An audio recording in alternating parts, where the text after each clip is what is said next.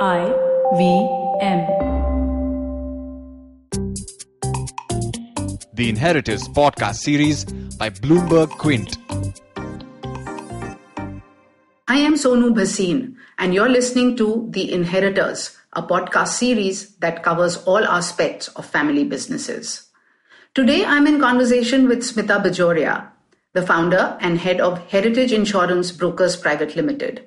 This is an insurance and reinsurance services company, and Smita is amongst a handful of women, not only in India, but across the world, that are part of this very specialized business. Besides this, Smita runs an art gallery in Calcutta, and she is also the Consul General of Denmark for Eastern India. To hear more about her very interesting life story, let's go right across to Calcutta and catch Smita in her beautiful green garden and have a conversation with her. Hi, Smita. Thank you so much for taking time out on this wonderful Yeah. morning and uh, talking to all of us and sharing your life story and your interesting journey. Thank you.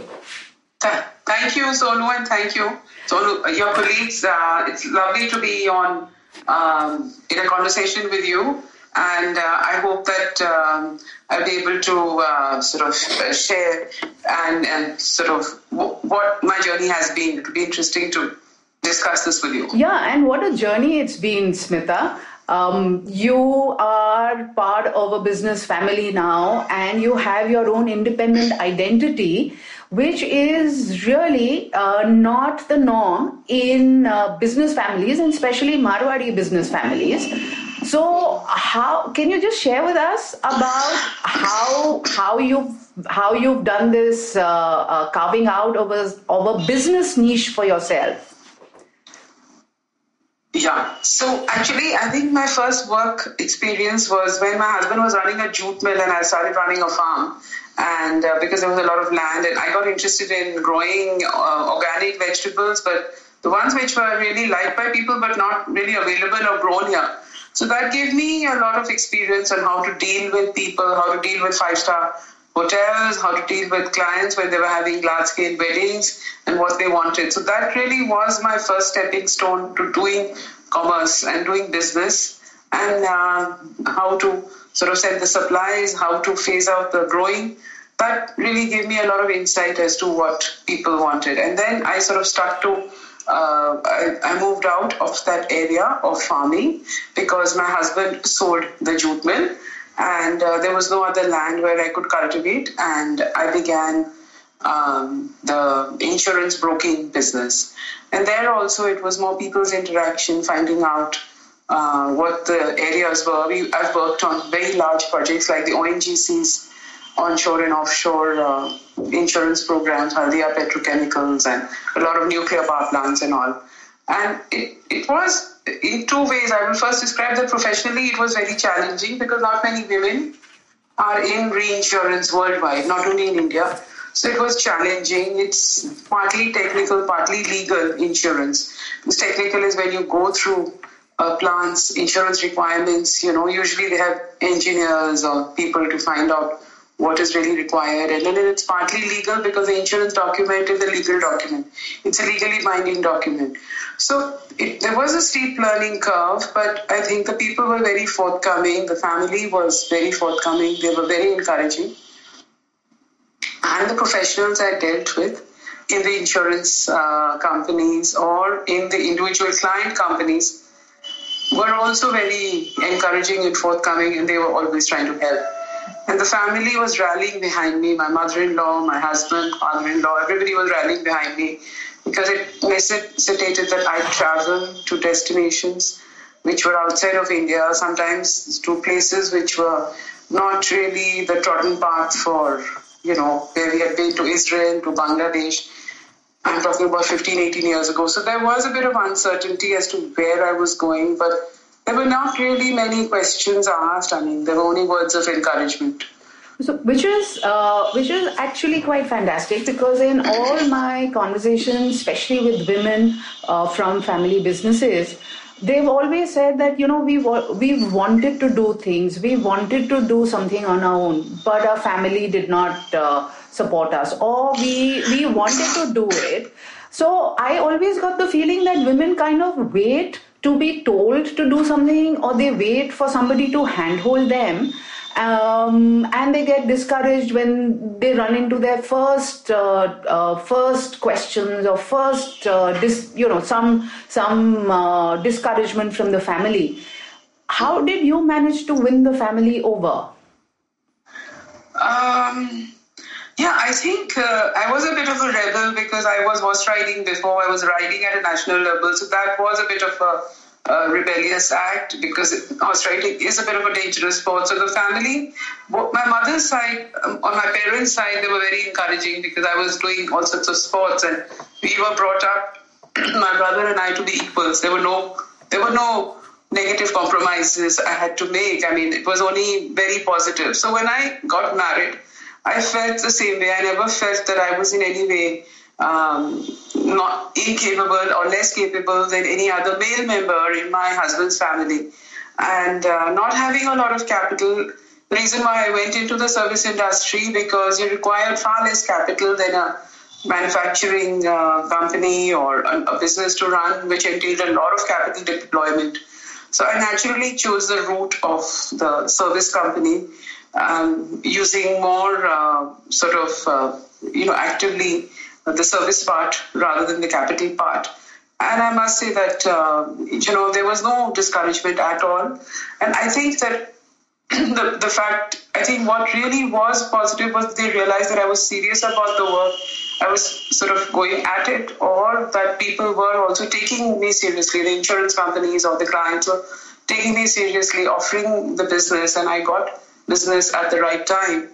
Uh, so there was no really resistance for me to not work um, because I never sort of they realized that I was serious and I would possibly not take no for an answer.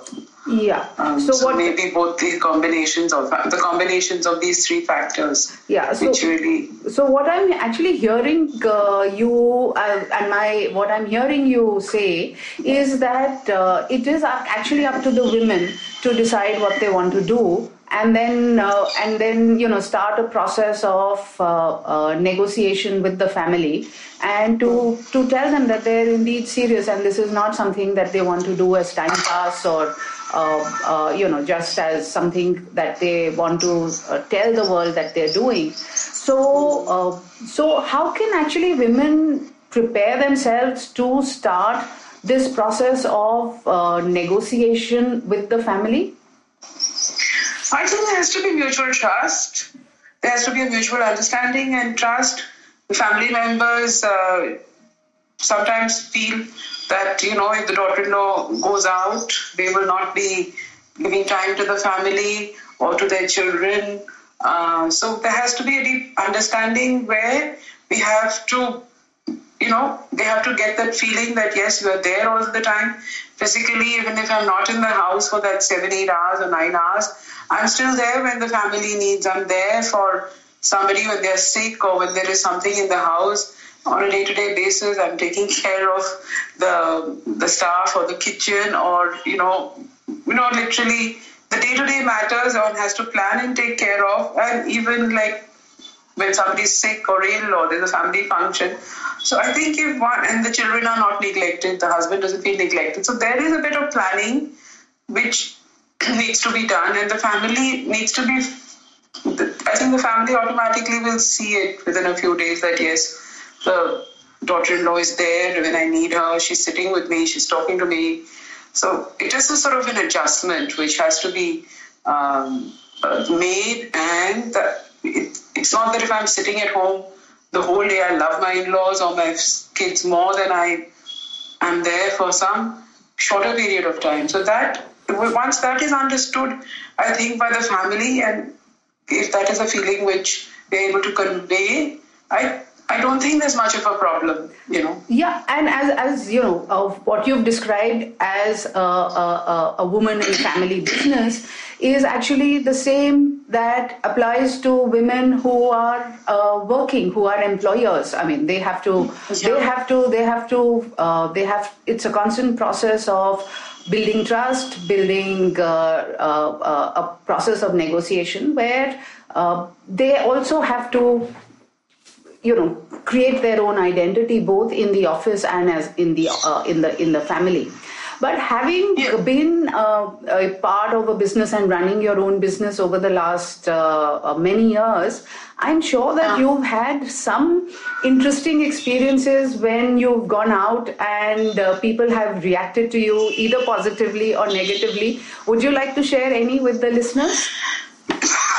So I'll tell you about an incident. I mean, this was this was about uh, nearly 14 years ago, and I was a broker for ONGC for the large installation. And in 2005, uh, in Bombay, there was this massive uh, flooding incident, and um, the, one of the ONGC platforms. Uh, had a massive fire because a large supply vessel of theirs collided with the platform, and the whole supply vessel was destroyed, and a large part of the platform was destroyed. And uh, the loss was about 1,500 crores. And because Bombay was flooded, because Bombay was so badly flooded, uh, nobody could access the ONGC office or the United office. And so the chairman of ONGC was in constant touch on the phone and said, Smita, what are you going to do about it? So I said, I was speaking to my overseas associates and I said, don't worry, within 40 days we'll give you the first cash call of 700. And uh, he, I don't know whether he believed it or not, but to cut a long story, story short, within 40 days, the people I was working with, the reinsurers abroad, were ready with the check of 700 crores. So he was so overwhelmed. He had a reception in Bombay and he said, I'm going to make an occasion out of this. And so all the reinsurers, about five, six of them were invited, all men. The United India Insurance, which is a Chennai based insurance company, their chairman and the board of directors were invited. ONGC's top officials and some other government officials were invited. So this was to be a formal check giving uh, ceremony for the loss. And um, I think that Mr. Raha, who was a then chairman, could not believe that such a thing would have happened. And everybody sort of uh, gave speeches all around. And towards the end, he said, Smita, come here. And I was sitting, standing next to him, and he pulled out two cigars. And he said, uh, this, this cigar is for the only man in the room. So he said, you have to light this up now. And he lit up the other one. And, you know, there were like 70, 60, 70 men in the room. So, Wow. I mean, that is, is a, is, I mean, he was, of course, a very sort of different kind of person. But that was really a, a, a moment which I cherish because I mean, everybody recognized me, whether it was the international reinsurers or whether it was the government here, whether it was United or ONGC. When I got a standing applause that day, and you know, this acknowledgement was something which was quite, uh, for me, a big thing.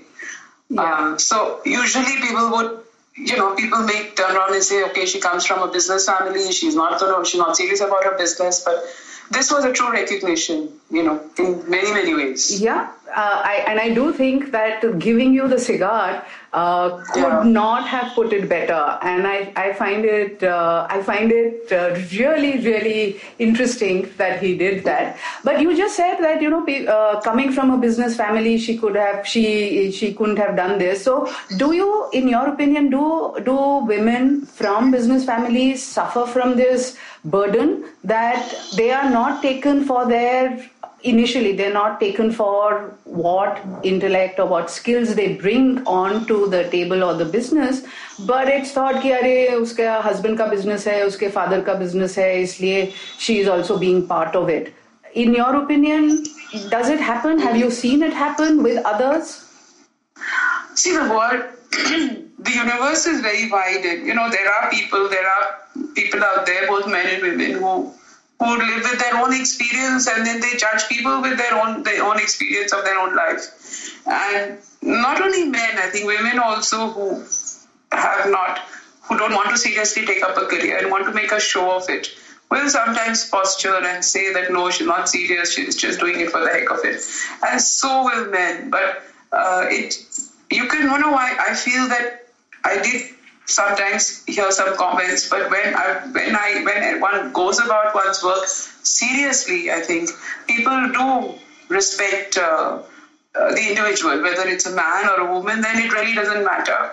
And uh, initially, when I started the company, people thought that no, she I will sort of stop working after a few months. But then I was able to attract in the company a lot of talent from the insurance industry to handle these accounts like ONGC and the nuclear power plants. So initially there may have been some resistance from the community and from the professionals, but then they rally around you and I think there have been many instances where people have sort of said that, oh, um, she's working very hard and they go the extra mile to even sort of uh, give work and to sort of involve the involve me more in the work than they than normally they, would have, I would thought. So yeah. I think that once people know you're serious, people really rally behind you. Not only the family, but even like this is a this was an industry which was not privatized at that time. It was this just the four insurance companies. But then once they realized that I was getting a job done, they were involving me and they were sort of asking for sort of quotations or whatever the case may be, what was required at that time. Yeah, and in your team, uh, do you have a lot of women, or do you uh, do you have uh, a large number of men? And what is your leadership style? And would you say that it uh, uh, it differs from, say, your husband's? Um, see, my husband runs a manufacturing company, you know, so it's quite different. I think that he needs to delve into these meetings and he needs to talk to his people much more occasionally because there is a set hierarchy of the person in the factory. There is somebody who's they're reporting to. So in a manufacturing company, I think it's far set. But in a service company, it's a very evolving sort of situation in a service company because the, the world is my universe. When I'm trying to tap a client, it could be a a bank's employees, it could be a pharmaceutical company, it could be a, a company like ONGC. So that is has to be constant. I'm having to constantly be in touch with uh, my people. So it's far, far more flat in terms of how I run it. So I'm talking to different uh, people in my organization at different times, depending on what we need to target. Like, suppose if I'm trying to target some business in Bangladesh, recently we're trying to target a business in Ivory Coast. So, at any time, I mean, the different people have different contacts in the company. So, we work in a very flat way, and anybody can walk up to me and say, This opportunity is there, should we go for it? Or if I hear of something, I have to sort of discuss with my colleagues and say, look, um, you know, somebody, some Indian client is building a transmission path, transmission line in the Ivory Coast or in Sri Lanka, and I think this is what we should try and do to target it. So it's far more flatter, it's far more uh, less structured, I would say. You know. Yeah. And uh, so it's um, different to what my husband runs. I think because of the sheer uh, sort of the, the nature the business, of the business. style is differing based on the business that the each of us is running actually. Yeah. Or each of us is engaged in. Yeah right. So a lot of uh, times i've heard that uh, on the dining table, the uh, children grow up hearing their father talk. L- largely, it's their fathers talk about the business. But here yeah. in your household, your children would have grown up uh, listening to both their mother and father uh, talk about business, if any. And uh, is is there anything that you would say that your husband would have uh, learned from you? I mean, learned is a very strong word, but is there yeah, is there anything that he would have said? Yeah, Smita, you seem to be doing this. Maybe I should try it at my workplace. Has your husband uh, learned anything, or has he ever said, Smita, you seem to be doing this well, and let me um, let me let me do this by my let me try and do this? Okay, so what he probably admires are my PR skills because in a service industry, you really have to reach out to many more people in you know in different companies, in different environments, in different countries. So I think he admires my PR skills I'm not sure whether he wants to imbibe those because he probably doesn't need it in his industry, but he admires that. And he uh, he admires the fact that if he gives me a job, he knows I'll get to the bottom of it. You know, and try and understand the business and work the business from a point of knowledge and understanding. Like he's given me the entire family office to run. Um, all the all the money that he gets from dividends and all the money that belongs to him and me. And he says that over six six years, I think the, you've done a good job. So he uh, he's a very thorough person, you know. So in fact, I've learned more from him.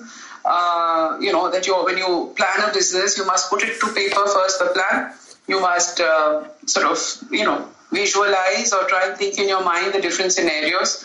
You must uh, you know make small mistakes, but then eventually when you do something, it should be with conviction and with research and with knowledge. So I think that's the things which I've picked up, which are more important for business. Yeah. He probably has picked up the fact that I have good PR skills, I keep up with people, or that once I get a job, I sort of would not leave it to just chance or hearsay or listen to people, but take a decision with some amount of research and conviction, having read about it or learned about it. Yeah. So, uh, you know, through our conversations earlier, uh, you have mentioned that you are now that you you know this the reinsurance and the family office is not the only uh, work that you do. You run an art, gallery. You are the honorary consul for uh, uh, the the country of Denmark. Denmark. So, uh, do tell me how did all these other things come about, and what is it that you do as part of the council, and as as and how do you what kind of an art gallery, what kind of uh, uh, patronage do you provide? So, okay, so that I will tell you about this, but I'll also tell you about a new digital health offering venture which uh, I'm embarking and which we'll be launching in June. Yeah. So the gallery came about because uh, I used when I got married, and I, I was very young when I got married. I was only 18, so I was keen to learn about art, and so I used to visit very few. There were only two or three galleries in Calcutta. I used to visit art, and then a very good friend said, "Why don't you? You know, you have some spare time, so why don't you learn how to paint?" So those days uh, there was a ex-teacher of uh, one of the government art colleges, and he would come once a week and teach me how to paint um, hoping that I might take it up as a full time vocation. But I learned through that, I learned about the various techniques of painting, whether it's oil painting or whether it's watercolor or acrylic. And then, I, whenever there was a nice exhibition in town, he, I would, I would tell him, "Sir, why don't you take me to the gallery and explain the nuances of art? You know, how do you understand it? How do you read a painting? What is there? Because my eyes were very untrained. I was very young, 18 or 19, and so we would go to this gallery together and learn. And as, a result of that, I was very fortunate to start a collection of art when I was very young. So I have this very, very good collection of Bengal art, which is um, quite a precious one because it has a lot of artists of those era who've become now very, very popular. So, and then I realized about 15, 12 years ago that, you know, I've received a lot from art. It's sort of broadened my horizon. It sort of puts you in touch with a lot of artists who come from different walks of life. And also, it shows the struggles of their life. The painting depicts the struggles, like a lot of art if I've seen in the Delhi Art Fair, talks about the, the issues in Kashmir, or it talks about day to day issues, or it talks about gender issues. So it sort of enriches my life. The art enriches my life because in a social strata where everybody is equal and everybody has a lot of everything, then you sometimes don't on a day to day basis come in touch with people who are talking about these issues through their art. So I, I think I'm very fortunate to be able to not only to be exposed to this art, but also on a day to day basis meet these artists because on real terms then they are talking about what are the issues and how they are expressing it and how they are trying to bridge the gender gap or the financial gap or whatever it may be. So it has enriched my life. So I thought I must start a gallery. I always wanted to, but it was only due to lack of time that I could not. And then I said, if I don't do it now, I will never be able to do it. So basically, we started the gallery in 2007. And the idea was to uh, showcase younger artists who don't find a platform all the time So talented artists. We've shown art from Nepal. We've shown art from Iran. We've shown art from Denmark, from all over the world, and also, of course, a lot of art from India. So it's the, the I, as I tell the artist, the gallery is your stage. I mean, you use this stage or you use this area as your own. If you propose a if you propose a good show, I'll be very happy to host the show. So it's like giving back to the artist. It's like giving back to the society because it's helped me to enrich my life in the last 30 years. Art has enriched my life. So that's the way I look at the gallery. And we've done some fabulous shows at the gallery. And I think it continues to enrich my life because every time I do a show, there's something to learn from that show. Yeah, and do you still continue to paint, Smita? I don't continue to paint, but as a promise to myself, I continue to visit art galleries and museums wherever I am. Because painting, painting, horse riding, like I used to do, all this takes up a lot of time. Like I used to do competitive horse riding when I was very much younger, but each of these activities takes up three, four hours of time, you know, because you need to do it Yeah. if I'm not doing something well, I'm not satisfied. It's like you, Sonu. I mean, you're a very gifted individual. You write books, but unless you do something well, I suppose you don't get that satisfaction. So you need to really take time to do something, which I feel I'm not able to do at this stage. You know. Yeah, so hopefully there will be one day when you will. And for me, uh, you know, one simple message to all the women who want to do things later in life is to uh, is get into some competitive sport when you're young because it develops that spirit of competitiveness and the fact that you know I can do it. And then uh, so yeah, so then moving on to this uh, uh, Denmark counselor thing. This sounds very interesting. So uh, are you a diplomat? Yeah, I'm an honorary diplomat. If you read the Vienna Convention, there is a provision for career diplomats in the Vienna Convention Act, and there is a provision for honorary diplomats. So we very much uh, fulfill the same functions, we have the same activities. Uh, earlier, I would issue visas for Denmark or for the Schengen earlier, but now it's all being sort of collated through VFS, so the whole Schengen, because it's sort of a visa from Den- uh, for Denmark would also be applicable for travel within Italy or any of the Schengen states. So they have sort of now collated it. So the activities are uh, sort of uh, trade. You have to help to promote the trade in the country. If if the individual company or the Danish company, like recently a Danish cosmetic company wanted to collaborate with an Indian uh, small FMCG company for distribution, and that's you know you have to facilitate it in any way. Talk to the embassy, talk to them, and you know facilitate whatever they need, either speeding up the license, helping them, or putting in a word. So then there are other functions where people adopt children, and we I issue a temporary passport for these children to travel out. So the passport may be valid for seven to ten days till they reach Denmark. It could be legal. The companies need need a lawyer because they've gone into some dispute or there's a divorce case or something. So you recommend doctors. It could be the, that they need lawyers or doctors. Or, you know, if there's a dispute, a lawyer. Or if they're not well, there have been instances where um, Danish have been caught for some wrongdoing. So one has to negotiate and you know with the police. You know, go to the police station, make sure that they are defended in court and they're able to leave the country. So these are the similar functions which any diplomat who's a career diplomat also has to fulfill. Yeah. And of course, then there is a PR where you keep up with the government, you know, in case uh, government is having a industrial show or is having something. And then we also sort of uh, have within each of ourselves keep up with the American.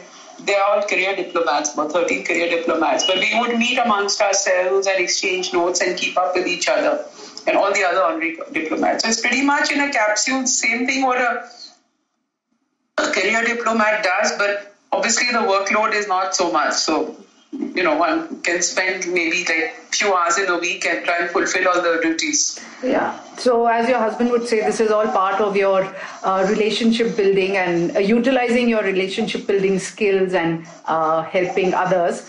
And uh, Yeah. then, uh, how how then how then this new digital health uh, space? How did this come about? So about 15 years ago, after the after the um, insurance broking job, I had started a TPA, which is a third-party claims administrative company for working for the government for the insurance company. So when they issue a health policy, they would designate a, a, claim administrator who would come in and who would administer the claims, issue the ID card, and all. So that that is known as a third-party company, third-party administrative company. It's called a TPA. So as a result of the build-up over the last 15 years, we now have about 14 million policyholders, and um, every week, almost every week, some friend or somebody will ring me up and say, please, though the process runs smoothly and the claims can be administered, but there is a sort of uh, fear psychosis in people that if I go to the hospital, will I be looked after? Will my claims be settled? So every week, almost in spite of the process running smoothly and on its own, I'll get a call once a week to say that, Smita, can you help with this or that? So, and as I spoke to people, I realized there's a lot of gap in the market. So the TPA is now settled down. It's run professionally. I'm a shareholder of it, but it's run professionally by a person, uh, very capable CEO, and we have about 22 offices. So I realized that there is a lot of synergy between what the India needed is they needed, apart from insurance, there are a lot of gaps and lacunae in the system where people don't know which doctor to visit they do not know which physiotherapist is in that area. They, if they want a GP, if there's somebody very sick, they don't know where to call a visiting GP. If, if they don't live here and if, if they are younger people and their parents are living here, they do not know that uh, for every sort of issue, uh, who to consult so that the required medical treatment or the attention is uh, given to their parents. So there's a lot of lacuna and a gap. And also, Calcutta is a center of medical excellence for a lot of people because from the northeastern states, from Bangladesh, a lot of people are coming to Calcutta for treatment. And many people, even in very affluent families, really don't know who to go to. So, who's a good lung specialist? Who's a good urologist? Who's a good eye specialist. So what we have devised is we are, and we have a connection because of our TPA with about 7,000 hospitals pan India the last 15 years. So what we are doing is we are putting all these on a digital platform. We are tying up with eye doctors, we're tying up with dental, ENT, who are not always a part of insurance, and we are giving a sort of we are, we are offering uh, the customer uh, a seamless kind of experience which is outside of insurance. So anybody wants to consult a GP, they just it's app based and computer based, so they can get an appointment for a GP through an app. If say your if anybody's parents are living here and they are NRIs, they want that uh, the parents are taken for periodic checkups every three months to the hospital, or that the diabetes uh, tests are administered and the results are sent to them every month. Then you know those are the kind of VIP services which we are offering. You know, so there'll be levels of services, and people can opt for different services. We're also having an e-commerce um, area where you know pe- people can order you know medical things like wheelchairs, beds, right. machines like medical equipment, medicines. Right. All through e-commerce, you know. Right. So it will be delivered. If somebody's coming out of hospital, they don't have to run around and see where to find a wheelchair. They order it online. It will be waiting for them in their house when they reach. Right. Likewise, if anybody requires diabetic medicines or the hypertension medicines every month, so the, say on a designated day of each month, the medicines will reach them. Right. So, uh, again, helping people uh, live their lives better is what I understand yeah. uh, this uh, yeah. venture is all about. So, before I end, yeah. Smita, I want to ask you um, yeah. your children, having seen both their parents work in and successfully, whose footsteps are they following? I think that uh, I think they imbibe, as you will know, you have a wonderful son. I think you will you will realize that children imbibe. I think the points. I mean, the as they see their parents live their life and engage themselves in work, I think the children imbibe. I think good good uh, values and good points and uh, uh their style of working from both parents. I, I it's very difficult to delineate, delineate and say that these were from my husband or these were from me, but I think that um, the time the kids may not admit it, but I think as they grow up. Maybe they realize that they have imbibed through a process of observation or hearing, as you say, on the dining table when we gather around, they sort of tend to pick up yeah. these values. Hmm. I would say values or style of working from both parents. Yeah, so my challenge always has been that, uh, uh, you know, in spite of having spent almost three decades in the corporate world, uh, my son always looked upon me more as a mother than as a corporate person, and uh, I wonder if uh, you know that has uh, that has you had a similar experience. So, if I were to ask your son to describe you, would you would he first describe you as a uh, as a professional woman who's running a successful business, or would he focus on the softer skills of you as a person, as a mom? No, I think he would uh, he would be balanced in his description because I'm very house proud as a person, and I used to take him for his horse riding classes or his swimming classes, or be present in his school when he didn't do his homework.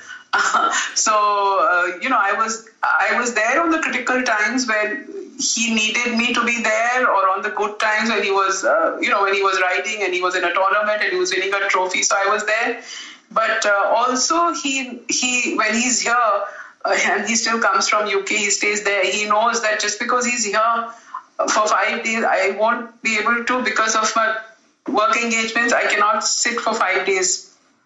I could not sit even then when he had his holidays. I could not sit for five ten days at home.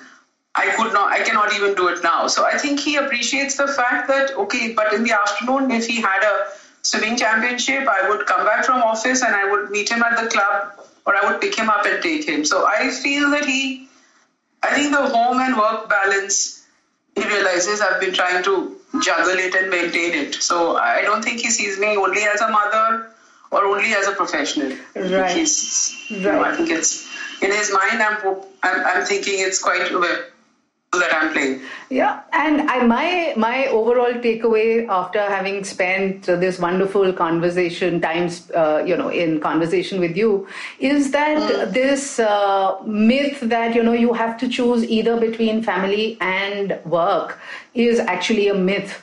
Uh, people, there are ways that uh, women, especially women, can find a way to do both and and and and give it their best for both. So, uh, so thank you, Smita, for talking. Thank you, Sonu. It's been really lovely talking to you, and uh, I really enjoyed myself in the morning. And thank you for asking me. I'm really touched. Thank, thank you. you. Thank you. And uh, I, I look forward to having another conversation with you in the near future. The Inheritors podcast series by Bloomberg Quint.